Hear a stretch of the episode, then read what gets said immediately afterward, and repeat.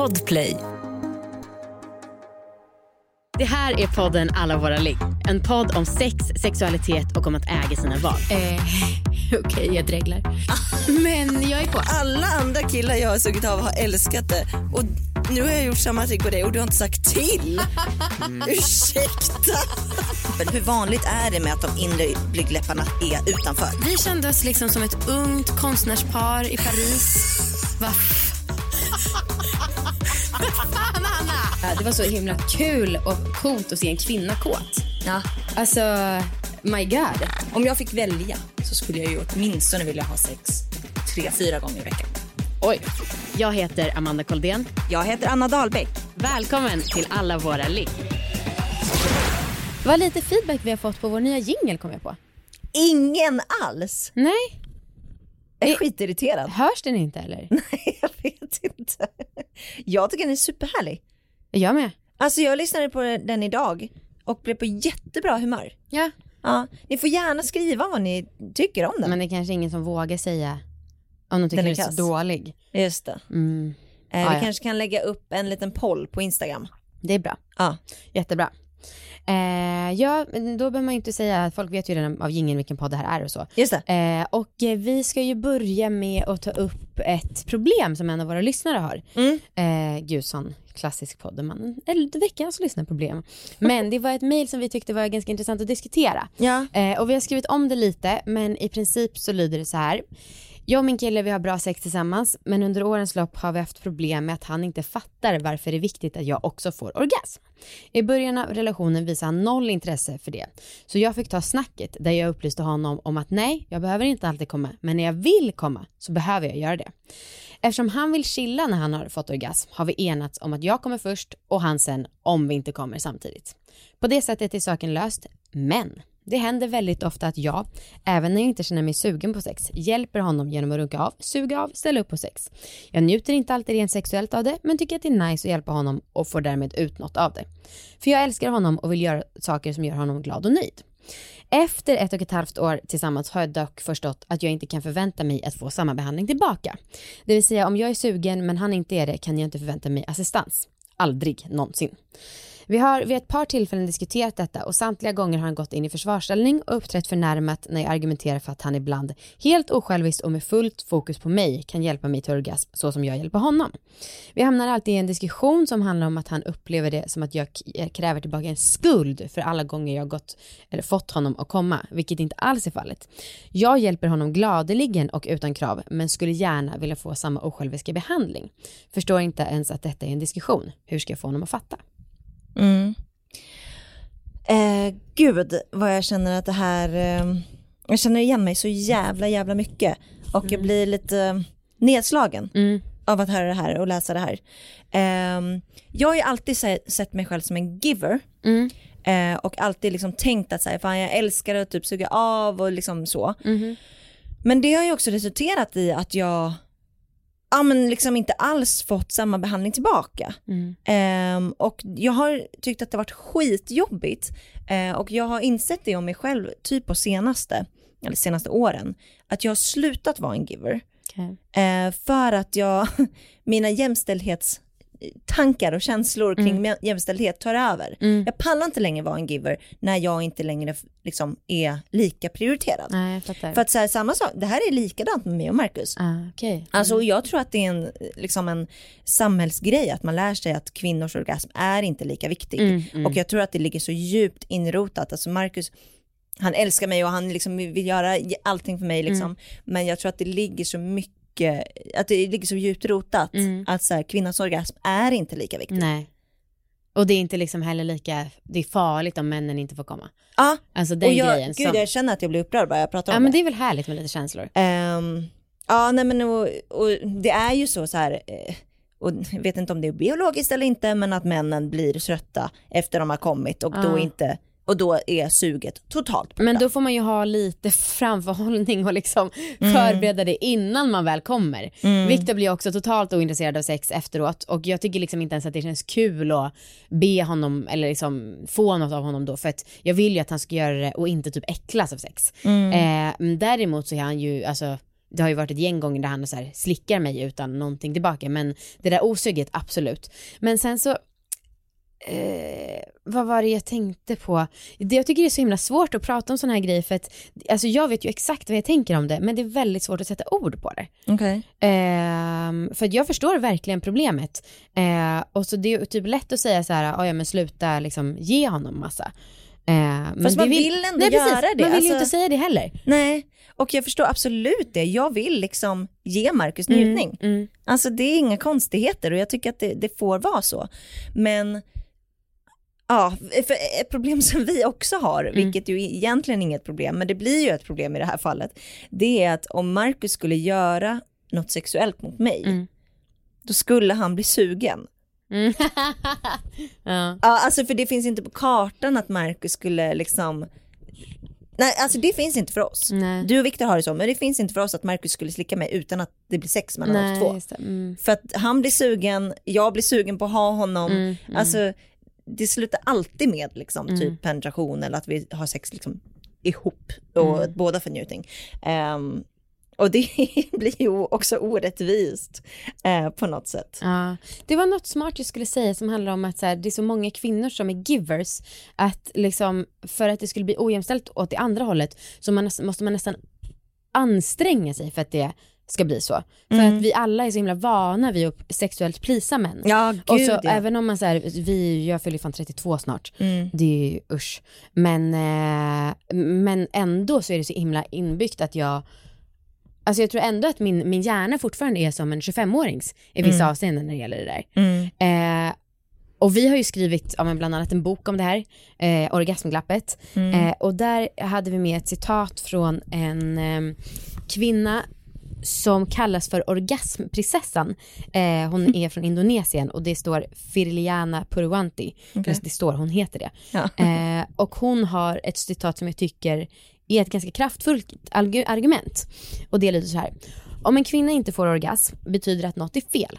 Antingen med hennes förhållande eller hennes kunskap om sin egen sexualitet. Kvinnor uppfostras till att tjäna andra. Som flicka ska jag tjäna mina föräldrar och hjälpa mamma i hemmet.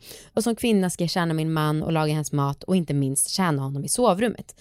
Det slutar med att du inte tänker alls på din egen njutning. Mm. Och det tycker jag, alltså för det handlar ju om att man, det man är arg för det är ju att det är ett resultat av allt annat i samhället. Mm. Eller liksom ytterligare en grej som mm. även den är ojämställd. Mm. Ja men och jag förstår, för att den här tjejen som har skrivit in, hon eh, prioriterar ju sin mm. njutning och mm. hon vill ju så himla gärna mm. men hon får inte nå fram till killen. Um, och...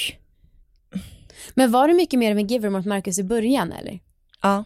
Har han någonsin kommenterat det? Nej. Nej.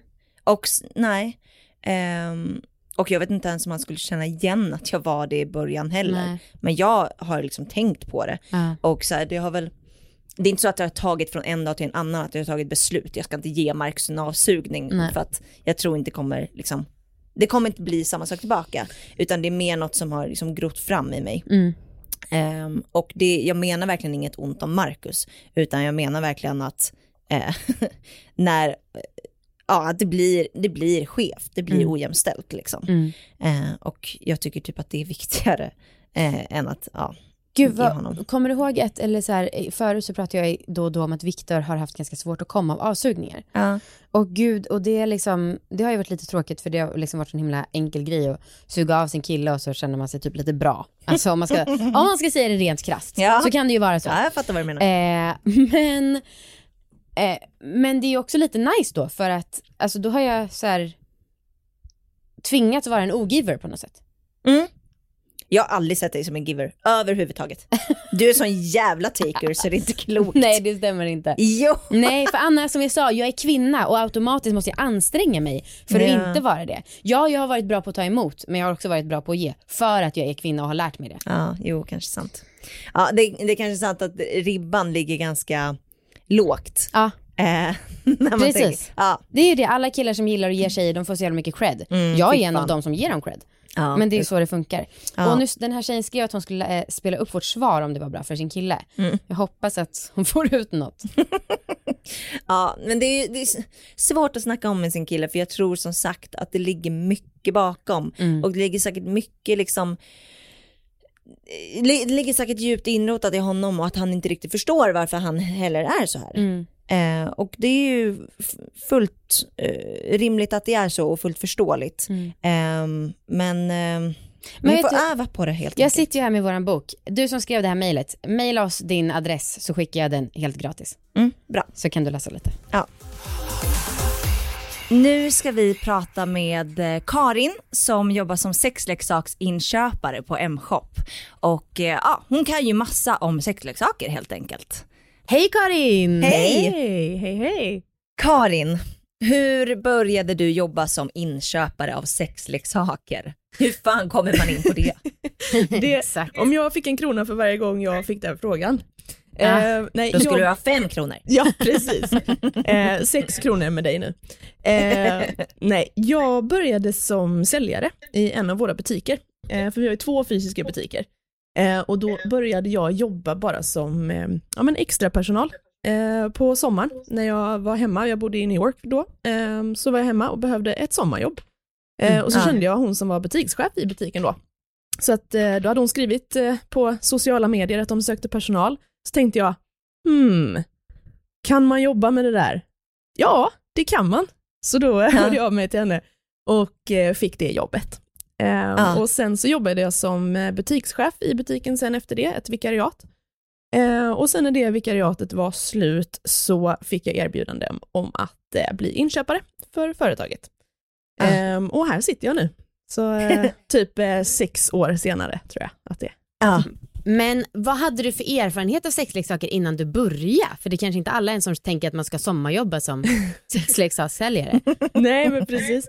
Nej men lite erfarenhet hade man väl. Eh. Och lite kunskap och sådär. Men eh, väldigt eh, lite kunde jag väl känna när jag väl började. Och man insåg hur otroligt mycket grejer det finns. Ah, Ehm, det har man ju lärt sig. Ja, exakt.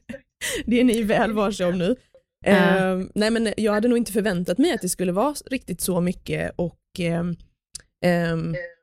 ja, nej men så mycket att hålla koll på, inte bara själva produkterna, liksom också bara hur, hur människor fungerar och som säljare, eh, det är ju ganska många olika aspekter som kommer in när man, eh, när man jobbar på det sättet. Liksom. Mm. Mm, mm. Men hur reagerar folk när du berättar om ditt jobb? Alltså folk du inte känner liksom. Eh, oftast så eh, är det, jag säger ju inte alltid faktiskt vad jag jobbar med. Det gör jag faktiskt Nej. inte, för ibland orkar man inte det för att man får så mycket frågor. Ah, Eh, Men blir inte folk obekväma?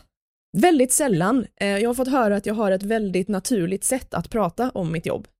ah, Eh, okej. Och att jag normaliserar det väldigt mycket och att, eh, ja, att folk får en bra bild utav det. Ehm, men det är faktiskt inte alltid jag orkar eh, säga det just för att man får så mycket frågor. Jag har ju varit på, jag vet inte hur många, ja, men middagar och bröllop och sådär, när man då nämner sen vad det är man jobbar med, så sitter Mm. alla och liksom bara med stora ögon och lyssnar på varenda ord man säger och man får 50-11 000 frågor. Jag var på ett bröllop där typ hela mitt bord var eh, läkare, en psykolog och resten var ingenjörer på Porsche och jobbade med Formel 1. Och vem var det som satt och pratade om sitt jobb hela tiden? Jo, det var jag. Folk sket totalt i hur det var att jobba på Porsche. Gud. Eh, har, du, har du någon sån ursäkt eller som är din andra grej? Nej, jag är idag eh, förskollärare eller något sånt. Jag har faktiskt Ditt ett annat jobb ego. också, ett, ett eget företag. Eh, så det. då brukar jag bara säga att jag jobbar med det. Ja, Ja. ja, smart. En gång tror jag i början av alla våra ligg när vi inte var så förknippade med det, då tror jag att jag sa jag jobbar på bensinmack. Jag hade inga följdfrågor. Nej, jag brukar säga att jag jobbar inom media. Ja, Passar det jättebra. är ju ganska luddigt, så att det är väl Ja. Men du, ska vi snacka lite sexleksaker? Det tycker jag verkligen. Jag undrar, hur går liksom trenderna inom sexleksaker? Hur kommer de och går? Mm. Ehm, alltså det är ju så otroligt styrt skulle jag säga utav alltså populärkulturen, alltså filmer och serier, poddar, vilket ni ju känner till, eh, artiklar, eh, tv-inslag, sådana grejer. Ja, Alltså man såg ju som 50 shades till exempel, eh, när det drog igång där så eh, blev det ju ett väldigt uppsving av produkter. Eh, alltså BDSM-grejer. Ja, det också, men också bara eh, generellt att folk vågade gå in i butiker. Aha. Eh, folk vågade börja testa produkter liksom. Så inte bara Ah. BDSM-grejer utan grejer överlag skulle jag säga. Vad Eh, tacksam man måste vara då för sådana filmer. Ja, men verkligen. Vi är ju, det är ju, vi är ju jätteberoende av det skulle jag säga. Mm. Ehm, och även då som poddar, eh, som också, som ni som jobbar också med att liksom normalisera och att det ska bli mer öppet för alla, att folk ska våga. Um, sådana grejer, artiklar, nyhetsartiklar, tv-inslag. Eh, det har ju varit en del sådana under de åren jag har jobbat. Ehm, och där har vi ju sett liksom ett jätteuppsving när de här har sänts liksom Mm. och blivit Shit. lite virala. Ja. Så det svåra är ju att försöka att liksom eh, göra någon typ av, eh, ja, hur ska man veta det i förväg? Eh, Ja, liksom. som inköpare, fy Mm. fan vad svårt. ja, det är jättesvårt. Eh, och det har Ja. ju hänt flera gånger att man har liksom i panik ringt eh, sina leverantörer och bara “Jag måste ha tusen stycken sådana här nu, snälla!” Men alltså hur var det när Satisfyer kom då? Ja, det var ju, eh, eh, jag ska säga i början så var det ju ganska trögt för originalet var ju faktiskt Womanizer. Eh, och Womanizer är ju ehm, för många, ehm, skulle jag säga, en ganska dyr eh, produkt. Ehm, och eh, alla vi som jobbade i butiker förstod ju liksom att jäklar vilken grej det här är. Men det var inte så tillgängligt kanske för många, för det är inte alla som kan lägga de pengarna på en Nej, sån nej. produkt. Nej. Men sen så kom ju Satisfyer och det är ju, den, de har ju lite billigare produkter, de vänder ju sig till mycket, mycket bredare marknad. Mm. Eh, och de har också varit väldigt tuffa i sin marknadsföring. Eh, så att eh, det, det var ju eh, enormt stort och har ju också gjort jättemycket för våran bransch i och med att det inte det, en Satisfyer ser inte ut som en vanlig traditionell dildo. Det är inte det, många, många tror ju inte att det är en sexleksak eller förstår inte vad det är, de tror att det är någon hud, eh, typ av hudprodukt liksom. Mm. Eh, så att det har gjort enormt mycket, eh, Ja. verkligen. Vi har pratat lite ibland om att så här, eh, analsex kändes som en trend när vi var i 20-årsåldern och låg runt för då så ville alla killar testa analsex. Mm. Och sen har vi också pratat om att de senaste åren känns det som att strypsex är det som gäller. Eh, ty- tycker du att det märks samma sådana förändringar? Vad, vilken typ av sex, vilken typ av så här kink man testar som är populär? Märks det också på marknaden? Ja, kanske inte riktigt lika mycket. Ehm, jag skulle inte säga att jag har sett det lika, lika tydligt på det sättet. Sen är det klart att det kommer och går trender eh, inom produkter, absolut. Um, allt eftersom nu till exempel eh, så är det ju väldigt poppis med så här, appstyrda produkter. Ja, Ja. Ehm, det är klart. Ja, eh, såklart eftersom det är som det är i världen just nu. Eh, Ja. Men också överlag, liksom, när tekniken blir mer och mer tillgänglig för alla, eh, Mm. så är det klart att det kommer in i den typen av produkter också. Eh, men jag skulle inte säga att jag har sett någon speciell eh, trend inom kategorier så sett. Men apropå pandemin och hur det är nu, Ja. alltså vi gissar ju eh, och har en misstanke om att corona har liksom gjort susen för sexleksaksbranschen. Det har verkligen påverkat jätte, jättemycket. Ehm, Och det känns ju på något sätt lite härligt eh, att man ändå kan vara med och bidra till någonting positivt och bidra till njutning och sådär för människor under en, ursäkta mig, jävligt tuff tid liksom för Mm. många människor. Eh, där man inte kan träffa andra människor, man kanske inte kan dejta, man kan inte ehm, ja, se, träffa sin partner till exempel. Ehm, så att det, men det har gjort jätte, jättemycket för vår försäljning, absolut. Är det många nya kunder som aldrig ens tänkt köpa en sexleksak eller att de befintliga Nej, men jag skulle säga att vi absolut har fått mycket nya kunder, helt klart. Eh, och det känns bara också så som att folk har, de har tid för varandra också nu, även typ som i parrelationer. Och att man känner att ah, men nu kanske vi behöver, vi behöver spice it up lite, vi behöver testa något nytt, vi behöver utveckla det här lite grann eller sådär. Snart startar vår stora färgfest med fantastiska erbjudanden för dig som ska måla om. Kom in så förverkligar vi ditt projekt på Nordsjö Idé och Design.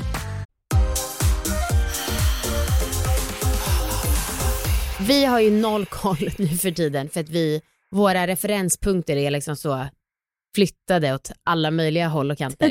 eh, men hur många sexleksaker äger en average Joe? Och är det en, det kanske inte ens är någon, äger de flesta människor en sexleksak? Hur Ja. vet du hur det ser ut? Ja, ni är ju verkligen inte average Joe där med tanke på hur mycket produkter jag har skickat till er genom åren. Ja, verkligen. Fan. Men eh, Du har förstört oss Karin. nej, jag skulle säga att det finns ju studier som gjorts, eh, nu är det ganska många år sedan så jag har inte några superfärska siffror på detta. Eh, men jag vet att det gjordes eh, en ganska stor studie eh, i, s- kring 2008 där någonstans. Eh, och då så upptäckte man faktiskt att 50% av alla mellan 20 till 45 år äger en sexleksak. Eh, ja, och fyra utav fem personer använder den aktivt. Liksom. Du skämtar? Nej. 2008? Jag tänker att det har, alltså om det redan då var 50 Exakt. procent. Exakt, det. tänk vad det då har gjort idag med tanke på lufttryck som vi pratade om innan. Ah. Och sen att man också ser, då var ju det en, en åldersspann då på mellan 20 till 45 år. Vi ser ju en jättestor ökning också bland kanske äldre personer då över 45 tycker jag, man inte är så mycket äldre kanske när man är 45, gud. Men eh, Lastgammal. ja. Nej men att vi, en, en, sto, en av våra stora målgrupper är faktiskt 55 till 64 år, det är vår näst största målgrupp. Vad Ja. köper de då? Ehm, jätteblandat. Eh, jätteblandat. Ehm, men såklart mycket lufttryck även där. Ehm, Ja. Men också mycket masturbatorer. Eh, Ja. Väldigt Aha. populärt för, för män, Ehm, men även i parrelationer. Nu vet jag inte om det var du eller din kollega som berättade för några år sedan men att det var typ en 80-åring som hade fått sin första orgasm. Ja. Berätta om det. Eh, det, var, det har hänt flera gånger. Vi fick ett jättefint brev eh, till vår butik i, eh, i Göteborg eh, av en kvinna som var över 80 som hade fått sin, sin första orgasm. Ehm, Och jag vet att när jag jobbade i vår andra butik ehm, så fick jag blomsterbud utav en kvinna som jag hade hjälpt. Eh, Mm. Nej, som, gud. ehm, ja, hennes man hade gått bort för något år sedan Mm. Eh, och hon ville ju aldrig träffa, eh, hon var inte intresserad av en ny partner. Eh. Nej. Nej. Men hon, som hon beskrev det själv, att hon sa det att jag har ju fortfarande en lust. Eh, Och eh, då köpte hon en lufttrycksvibrator och eh, en annan, en Rabbit. Eh, Ja. Och sen så tog det väl ungefär en, eh, två veckor sådär, så fick jag blomsterbud. Wow. Fy fan vad fint. Ja, det är Ah. ganska häftigt faktiskt. Ehm, man, blir, eh, man inser liksom att det, man ändå gör ganska mycket för välmåendet för människor. Ja. Liksom. Eh, hur är det med folk som är väldigt unga då? För det Mm. funderar jag på, för vi har ju berättat om våra första sexleksaker, eh, sexleksaksinköp som var Mm. då en sån här klassisk källarlokal typ. Samma här. Ehm, men alltså, eh, hur ung är man numera när man köper sin första sexleksak? Inte så jätteung skulle jag säga. Vi, eh, vår absolut största målgrupp är mellan 25 till 34 år. Eh, och Som vi. Men gud. Ja, det- och åldrarna ja. under det kommer ganska långt ner. Ehm, man, man tror ju idag, eller jag har liksom alltid haft en uppfattning av att ungdomar idag är väldigt öppna och för att de är ja, ännu mer öppna än vad vi var liksom. Och ännu Ja. mer kanske mottagliga och eh, eh, ja, påverkas och sådär.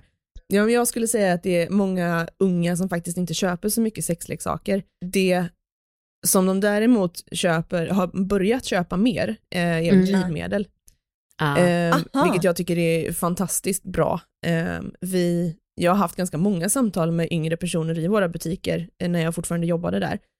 Eh, och framförallt unga tjejer eh, som mådde ganska dåligt för att de fick ont eh, Mm. under samlag och efter samlag.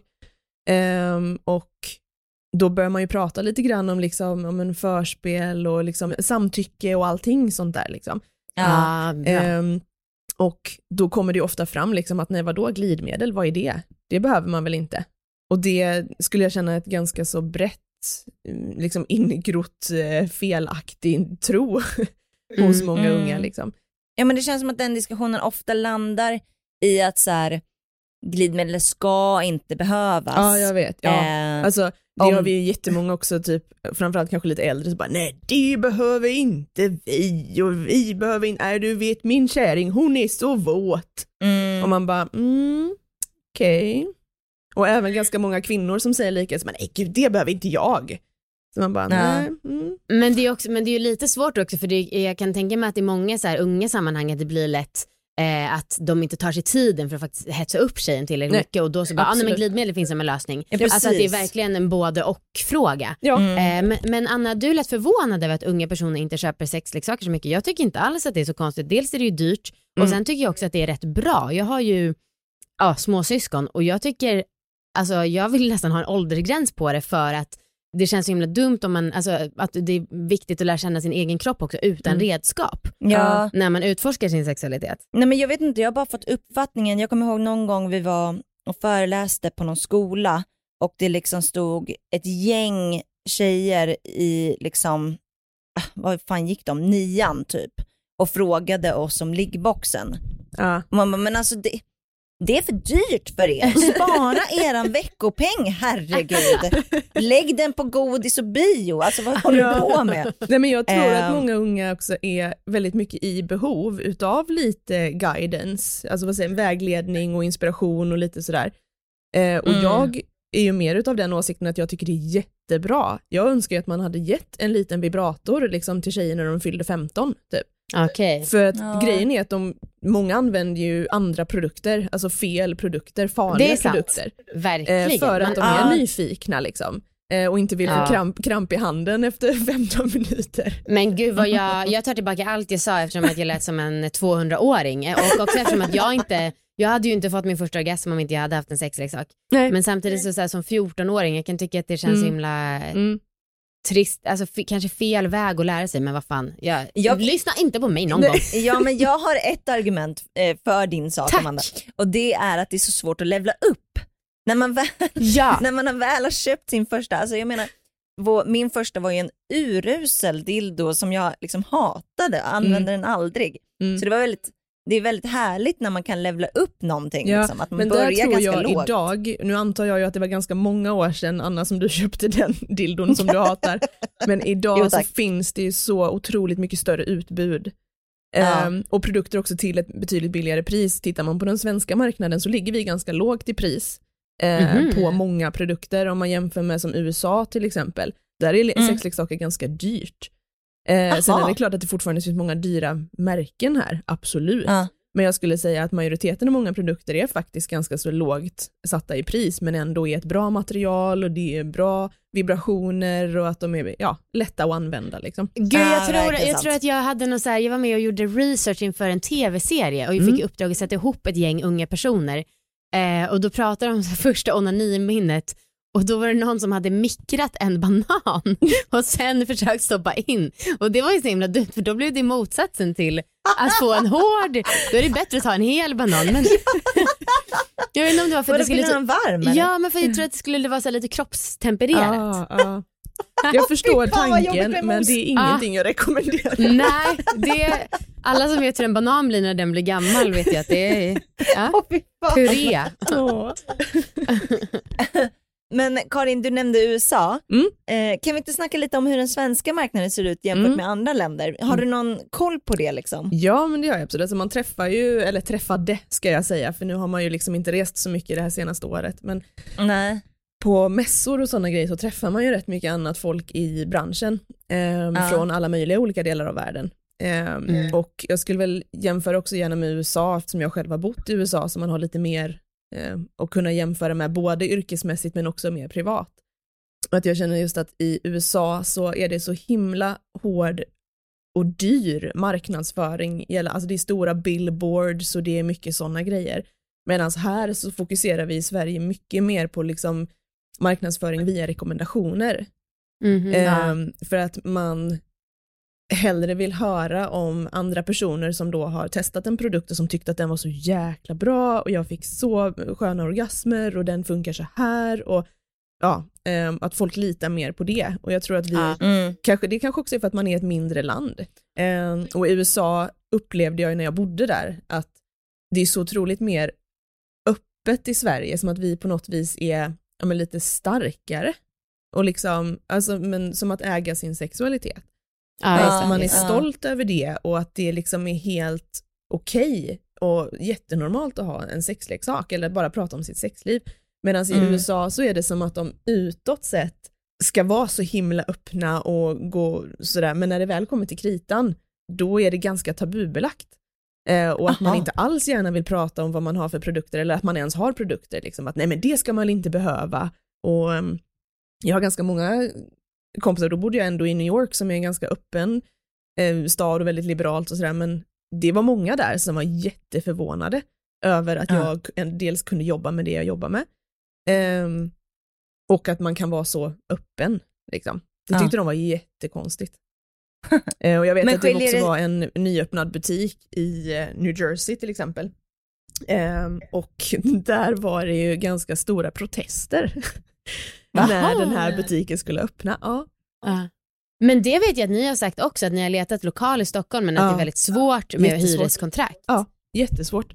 Ehm, för att det är ofta kanske betydligt äldre personer kanske som sitter i styrelsen eller personer som verkligen inte alls har koll på den här marknaden eller som Mm. har koll på hur vår, våra butiker ser ut. Lite som du nämnde innan Anna med liksom första inköpet, det var i en källarlokal med Mm. skum belysning och liksom lite skämsfaktor att gå in liksom. Eh, Men tittar man på våra butiker idag, kanske framförallt butiken i Göteborg har ju gjort jättemycket just att folk vågar gå in och man får en helt annan syn eh, på Mm. den här Mm. branschen. Mm. Eh, Och det är ju den, den sidan av branschen som vi vill försöka att fortsätta promota och trycka på liksom och visa på hur Ja. bra det kan vara. Vad, vad, ehm, om man tänker liksom rent produktmässigt, eh, hur det ser ut i andra länder, hur skiljer det sig där? Alltså vad, vad är populärt i USA versus vad är populärt i, i Sverige? Mm. Jag skulle nog säga att det faktiskt är ganska jämnt, ganska likt. Det är så? Ja, absolut. Eh, Men är det något som inte, absolut inte funkar på den svenska marknaden som har slagit hårt utomlands? Nej, eh, det skulle jag nog inte säga. Ehm, inte när det gäller ehm, kategorier, så är det inte det. Utan det är ganska, så, ganska jämnt. Sen är det klart att det kan vara lite olika i, i, i vissa länder och sådär, men jag skulle säga att det är ganska, om man jämför just Sverige och USA så är det ändå ganska så likt. Eh, och vi Aha. har nog aldrig sett, ehm, om man säger att vi har tagit in någonting som verkligen inte funkar eh, Ah. kategorimässigt. Sen är det självklart att när man kollar på märken, Ah. Ehm, att det, eller någon enstaka produkt liksom som man tror att ja men det här kommer nog sälja bra och så nej, det blev Mm. ingenting. Eh, lika väl som det kan vara att man har köpt in en grej, liksom att jo men vi borde nog ha det här för vi vill ju bredda vårt sortiment och vi vill ju tilltala så många människor som möjligt.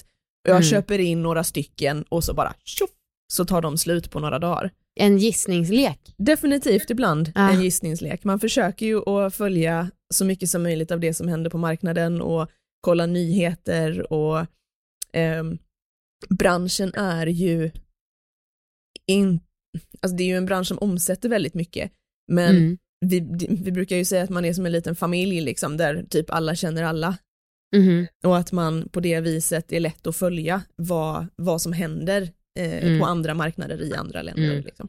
Mm. Mm. Absolut. Eh, jag funderar lite på det här, vi pratar om USA och så här utomlands. När ni åker på inköpsresor Ja. och typ till fabrikerna till Kina.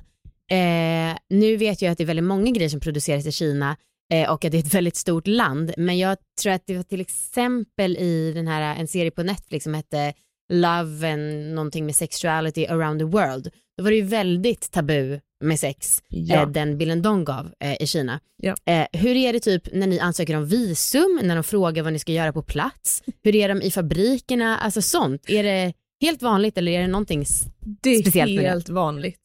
Okej. Ehm, det är ehm, verkligen som du säger, det är väldigt tabu i Ja. Kina. Men som våra leverantörer eh, och tillverkare där säger så, ehm, så säger de liksom in, in China, no one's to talk about eh, sex toys, but everyone owns a sex toy, Ah. säger de själva. Ehm, Mm. Och eh, det kan man verkligen, så är det verkligen.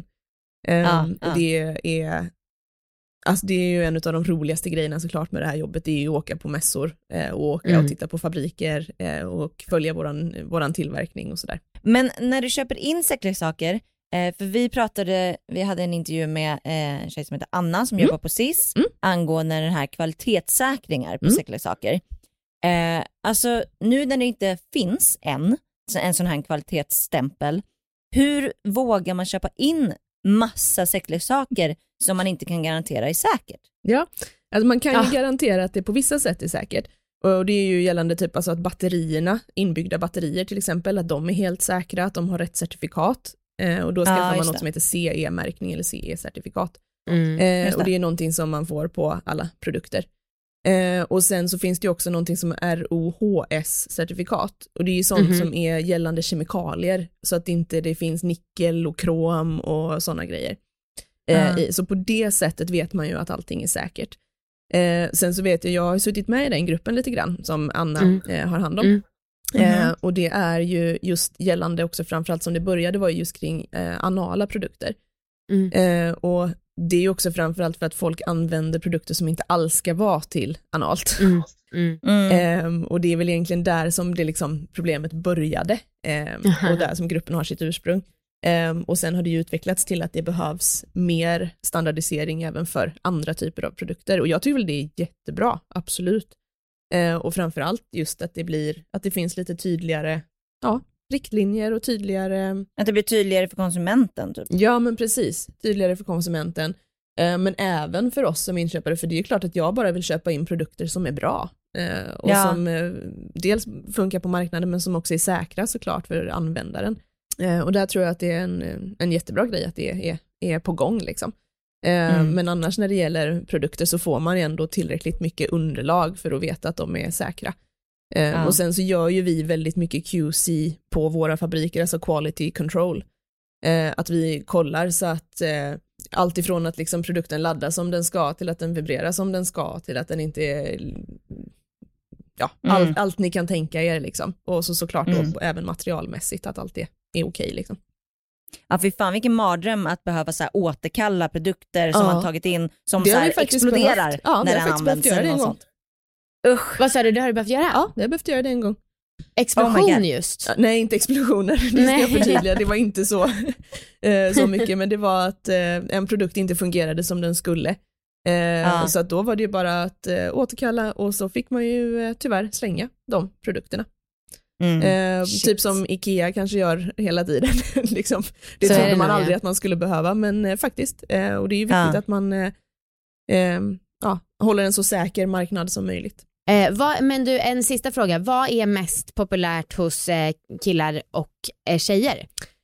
Eh, då skulle, jag- hos män så är det definitivt masturbatorer, allt från enkla sådana här Tenga-ägg eh, som vi har haft med i liggboxen till exempel, eh, till mer så här självkörande, coola, automatiska grejer. Som man- man bara ställer sig vid och sen Ja men ungefär. får sig en omgång. Ja. Eh, Mm. Bra om man är lat, liksom ett latrunk sådär. men eh, sen är det också väldigt populärt med olika typer av så här delay-kräm. Eh, Ah, så att man eh, Just kan ha samlag längre. Eh, som kanske, ja, att man inte är lika känslig och sådär. Också väldigt Ja. populärt. Eh, och sen så för kvinnor så är det ju definitivt återigen lufttryck som får nämnas. Mm. Men Eh, jag trodde du skulle säga sexdockor för killar. Ja, nej, det är absolut det populärt men det är inte av. majoriteten av dem som använder det. Eh, utan det är definitivt mer enklare grejer. Eh, sexdockor Ja. är ju ganska så dyrt. Eh, så att eh, det är definitivt eh, eh, mer enklare masturbatorer. Och så för kvinnor Mm. ska ju också, förut, eh, utöver lufttryck så är det ju också såklart rabbits. Eh, och det är ju eh, mycket från, ja men som, det har ju hängt med ända sedan Sex and the City, sen det avsnittet Ja. med Charlotte Helt där. otroligt alltså. Ja, jag vet. Alltså en sån liten grej, eller Ja. liksom litet inslag kan göra så mycket. Ja. Att, Mm. och att vi så här, 20 år senare förknippar Ja. rabbits med Sex and the City. Ja, Ja. ja. Jag, alltså, det är så jäkla stört hur det funkar med varumärkesbyggning ibland. Ja, men verkligen. Och jag har gjort lite så här beräkningar för att jag tycker sånt är lite kul. Eh, Mhm. Om man kollar på eh, dildos får man ju inte glömma, det är ju såklart också en jättestor kategori, även om det inte kanske är den mest, eh, eh, mest säljande kategorin just nu. Men om man kollar Mm. på hur mycket dildos vi har eh, eh, sålt under 2020 eh, så är det faktiskt över tre kilometer dildos. Tre är lika kilometer dildo. Och nu har jag ju Och kollat är- upp Stockholmsmått här för jag tänker att eh, de allra, allra flesta av era lyssnare kanske bor i Stockholm. Eller Aha. majoriteten ska vi säga. Och det är Ja. lika långt som från Slussen till, Aha. om man går i Götgatan hela vägen ner till Skanstullsbron.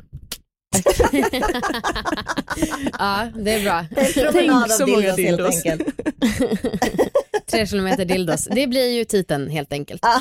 Eh, men Karin, tack så mycket för att vi fick prata med dig och eh, hoppas att ni tyckte det var intressant eh, att höra om eh, inköp av sexleksaker. Jajamän, och nu fortsätter avsnittet. Snart startar vår stora färgfest med fantastiska erbjudanden för dig som ska måla om. Kom in så förverkligar vi ditt projekt på Nordsjö Idé och Design.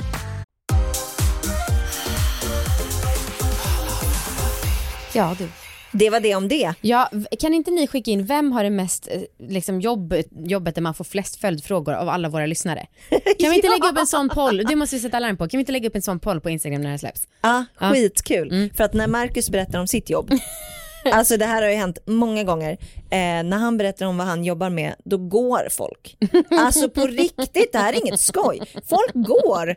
Man kan ha en trevlig diskussion med massa människor. När han berättar vad han jobbar med, då är det bara jag och Marcus kvar. Det har hänt flera gånger. Han har inte ett sånt jobb som Nej, Karin han har. får inte vara med och tävla. Eh, Eh, men eh, avsnittet är inte slut.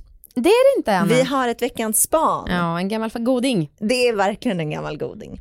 Det är våran goding Bubbelrumpa. Han heter ju också Tony, Ja. eh, men mest Bubbelrumpa heter han faktiskt. Vi, eh, vi tänkte att vi skulle ringa upp honom och kolla lite senaste nytt eftersom det faktiskt var rätt länge sedan vi hade med honom på Och den. eftersom att han faktiskt har gått och blivit kär. Ja, det är helt otroligt. Oh my god. Hej Tony! Hej! Hej! Hur är läget? Jo men det är fint, hur mår ni? Bra. Men är du kär eller?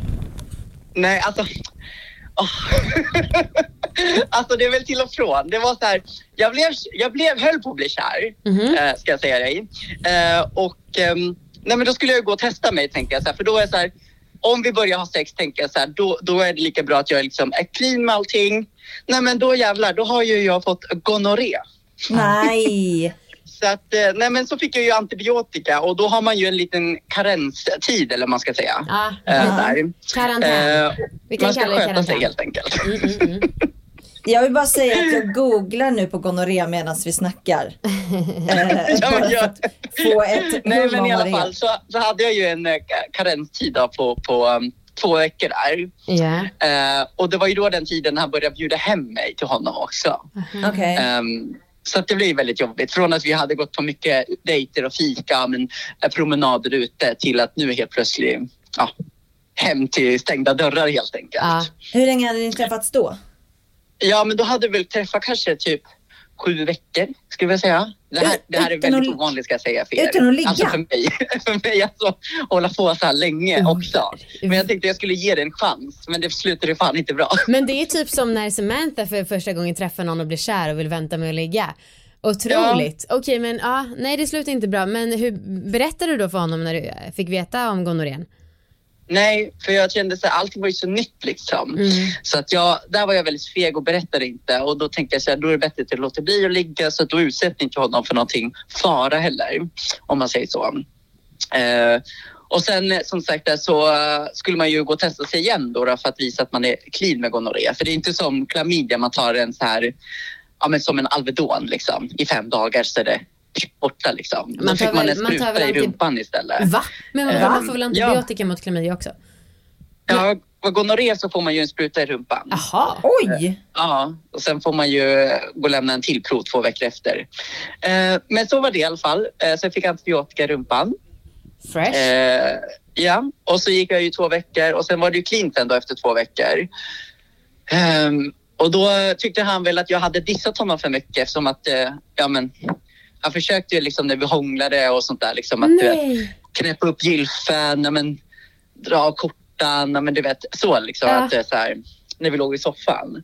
Så att, eh, och jag var ju så här bromsade, liksom, försökte vända på mig och sätta mig upp och ja, Oj, väldigt oj. dåliga bortförklaringar. Ja, Ja, Okej men vad, och så, så det slutar med att han dumpade dig på grund av det här eller vadå? Ja, eller han, han tyckte att vi liksom kände som att jag inte hade liksom var på samma sida som honom och kände som att jag ville vara mer kompis med honom. Nej men Tony, nej vad det dumt. är sådana här tillfällen när man kommunicerar.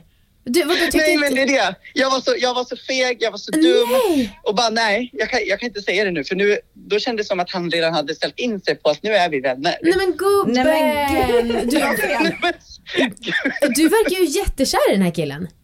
nej men gud nu, nu blev det så himla dramatiskt. Okej, ja men det låter ju jättehemskt. Nej men gud nej. Nej men i alla fall så, eh, han ville ju bli, vara vänner då. då. Ja. Eh, och jag bara, ja men absolut.